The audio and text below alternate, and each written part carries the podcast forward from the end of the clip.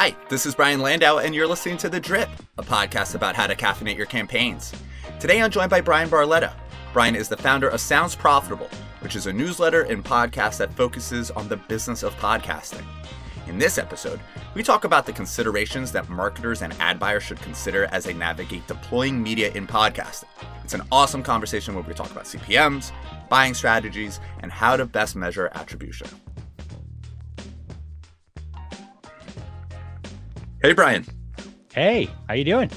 Bryan Barletta is the founder of Sounds Profitable, which is a collection of media properties, a newsletter, a podcast, and much more that covers both strategic and tactical changes to the business of podcasting, from podcasting ad tech to the operations of running a podcast focused business. The primary goal with all the media that Sounds Profitable produces is to educate and empower the podcasting industry at all levels. Bryan, thanks for being with me today. I really appreciate it. Yeah, thanks for having me.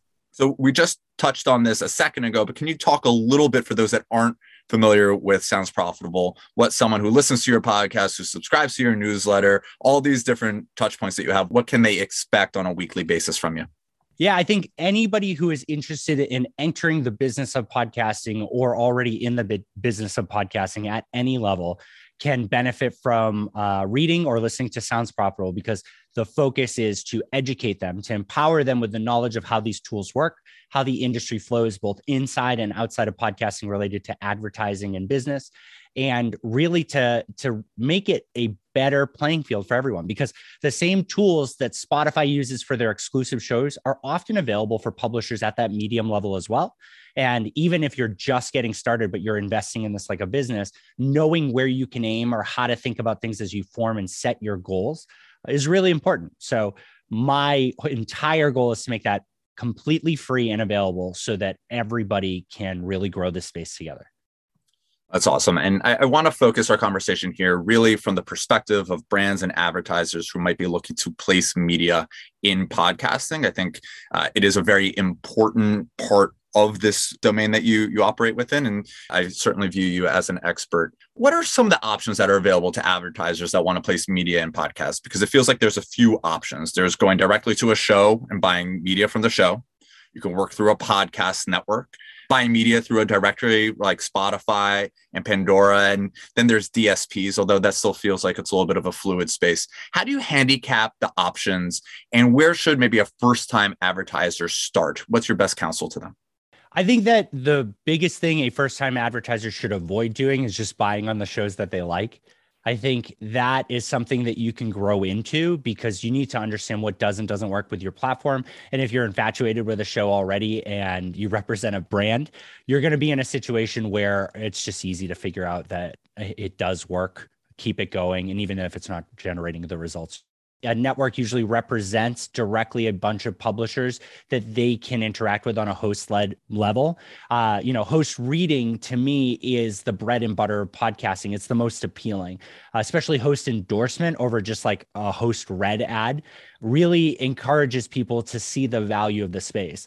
I like this product. And because you listen to Sounds Profitable, I know you will like this product too, is incredibly powerful when we limit the ways we are exposed to advertising.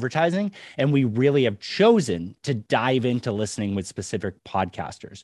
So if you were trying to do a test budget, I think that while it will be a higher CPM, I think a network is always going to be the best way to go about it because you need to figure out if at its best, host read, targeting to your audience, built correctly to hit your goals, is going to drive the best results for you. And then from there, you're really going to be able to get a strong feeling on how you can expand because any advertising channel has to have a mix of the most powerful direct and then the furthest reach, which is where we get into buying into marketplaces like what Spotify and Acast offer, uh, even AdsWizz on that end, or getting really into traditional advertising through a DSP and SSP relationship, which, like you said, is in the initial phases and probably is a little bit more work for someone starting out sort of the cost benefit analysis here just to go a little bit deeper though right? So if i'm going through a network i'm buying really a show and the power of that personality and that testimonial. Whereas if i go through a spotify for example i'm probably mapping my ad spend more towards demographic and psychographic data that yes. that platform would have. So that's the that's sort of the cost benefit right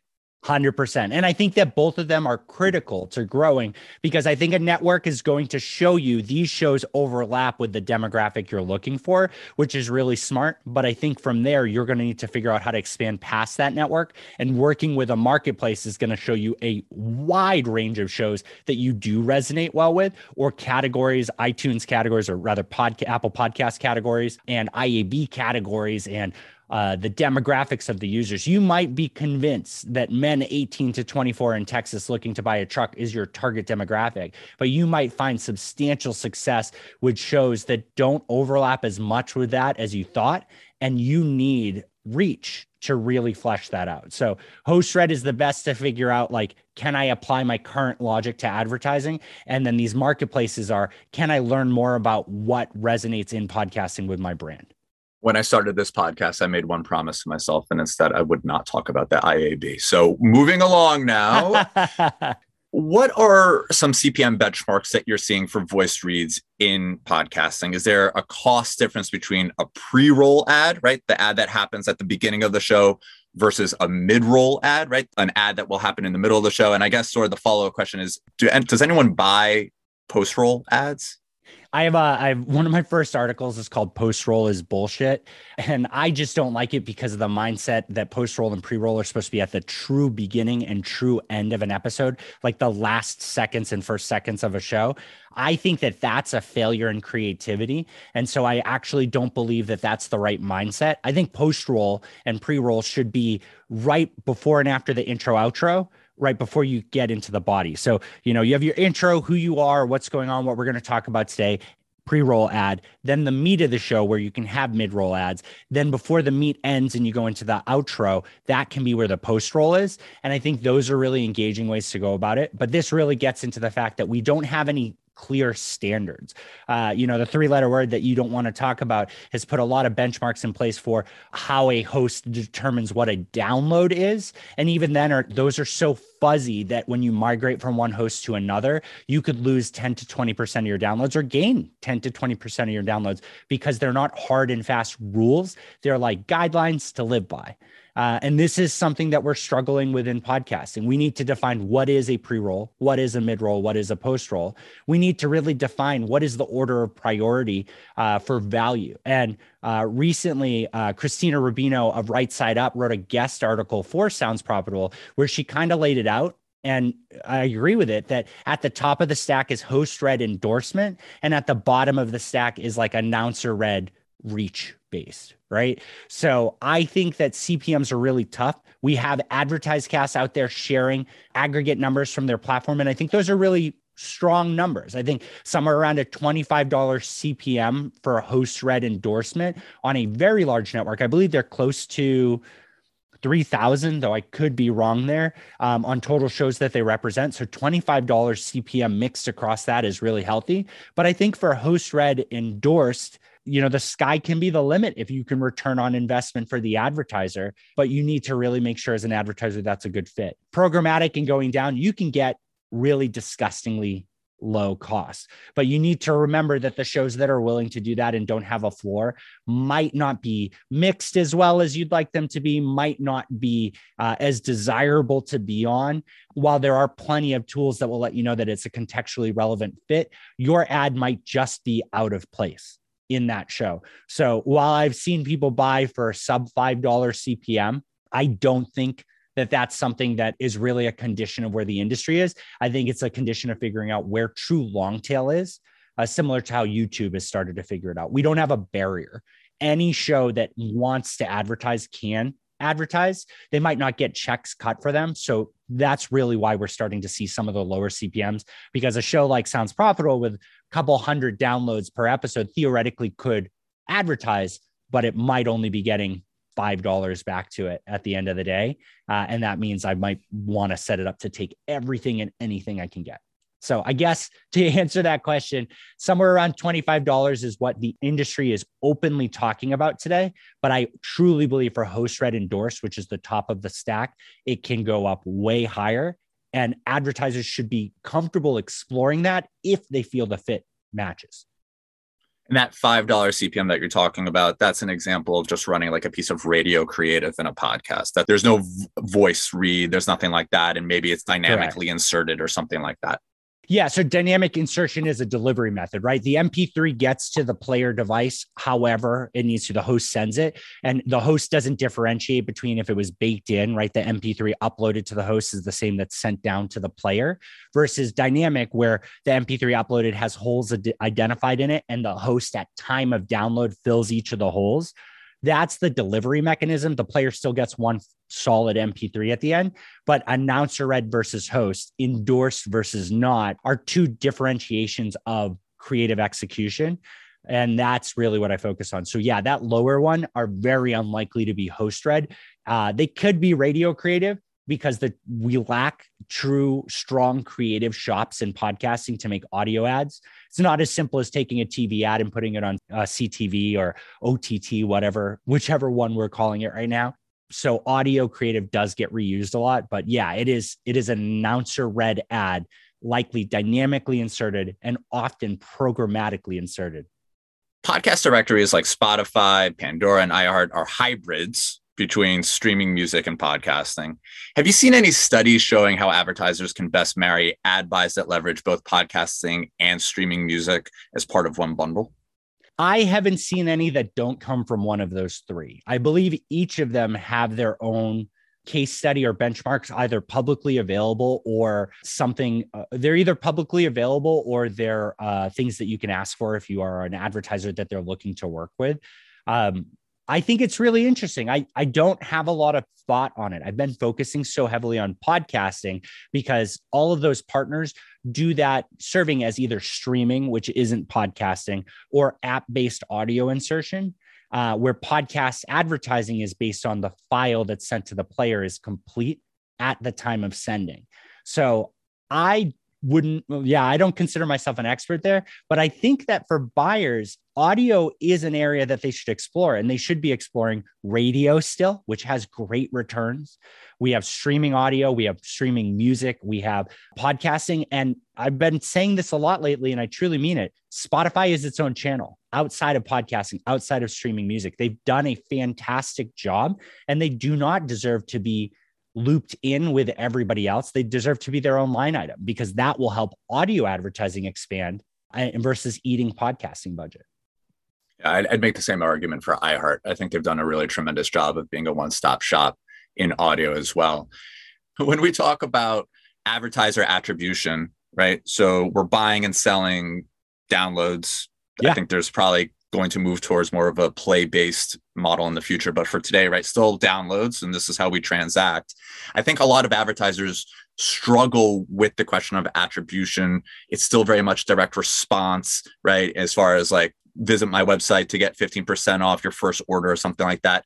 What are some of the the tricks, if you will, for an advertiser to best measure the efficacy of a podcast ad buy you know, beyond just sort of saying, did this show deliver X number of downloads, which is what we negotiated at the time of purchase?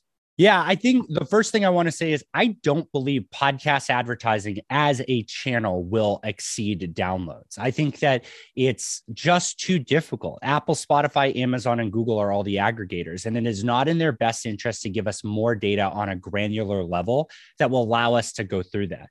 Apple just released their da- uh, their like dashboard uh, in a more robust format to match what Spotify and Google have been providing. And it it's not something that you can match one to one. None of these platforms ingest the IAB standards of downloads in a way that you can measure and compare and say, well, they said that these are my followers and these are my subscribers and these are listens and here is what they think the download metric should be. And then you can compare it to a host. So I think we're in a really tough spot with trying and hoping for more metrics. But in the same way, nobody's pissed off that billboards aren't magically sending over like that mobile ad IDs of everybody whose eyes make contact with it, or household mailers haven't gone away and magazine ads and terrestrial radio. I think download is a very, very strong metric for podcasting. I think audio will continue to advance past downloads, but those will be siloed solutions that I think, unfortunately, we'll, we'll need to learn from in podcasting, but we won't be able to action on in the same way. And I don't think that that's a negative. I think attribution's in a tough spot right now. I think we learned what happens when the industry backs two big partners, Podsights and Chartable. Uh, those partners grew from success uh, as pixel based or URL based attribution on both the prefix, so on the download, or ad delivery when the dynamic ad is sent to the listener's device. And I think the problem there is that advertisers and agencies backed these partners, and then those partners um, had to, or, or basically went in there and said, Hey, every publisher that's on this campaign, you're also our customer. Let's talk to you. Um, and so we're, as an industry, pretty gun shy about that, I would say, about growing more partners. So, right now, I don't think we have a winner in attribution or a best way to go about it. I think one to one doesn't work because you can't measure everything outside of IP and user agent. And when you do that, you're looking at like a two to seven hour window, right? Not enough time to com- confirm if someone bought a mattress. I'm not going to listen to it while I'm in my car and then immediately pull over to buy the mattress. I'm going to go home, but you can't match that in podcasting. So, a lot of the data focused attribution we've done has been modeled. And so partners like Podsights, Chartable, which are first party data with Spotify now, have great, great solutions for that. We also have Claritas, LoopMe, LeadsRx, and uh, Artsai. We have more partners entering the space. Veritonic is working on a solution. Uh, Magellan is working on a solution. There's a lot of real potential there. But I think that today, one of the smartest things people can do is to not abandon uh, promo codes and vanity URLs, and they should also really dig into surveying uh, surveying their audience uh, as publishers and also their audience as people purchasing their products on their sites and really getting a grasp of how that overlaps. There's no perfect solution. Even with modeled attribution, it's all storytelling. It's to to drive towards where we want to see success, but there are pretty solid ways to use that data and learn from it. And I think that every advertiser should explore what makes the most sense for them. And there's really no wrong answer. I'm joined today by Bryan Barletta. Bryan is the founder of Sounds Profitable. It's an awesome multimedia organization that is taking over the world. There's big announcements coming. If you don't listen to Bryan's podcast uh, and, and the individuals, the collective that he has supporting that, you should. Newsletter, you should follow that. The website is great. He's an excellent follow on LinkedIn. I can speak personally to that. Bryan, thanks for joining me today. Really appreciate it. Yeah, thanks for having me.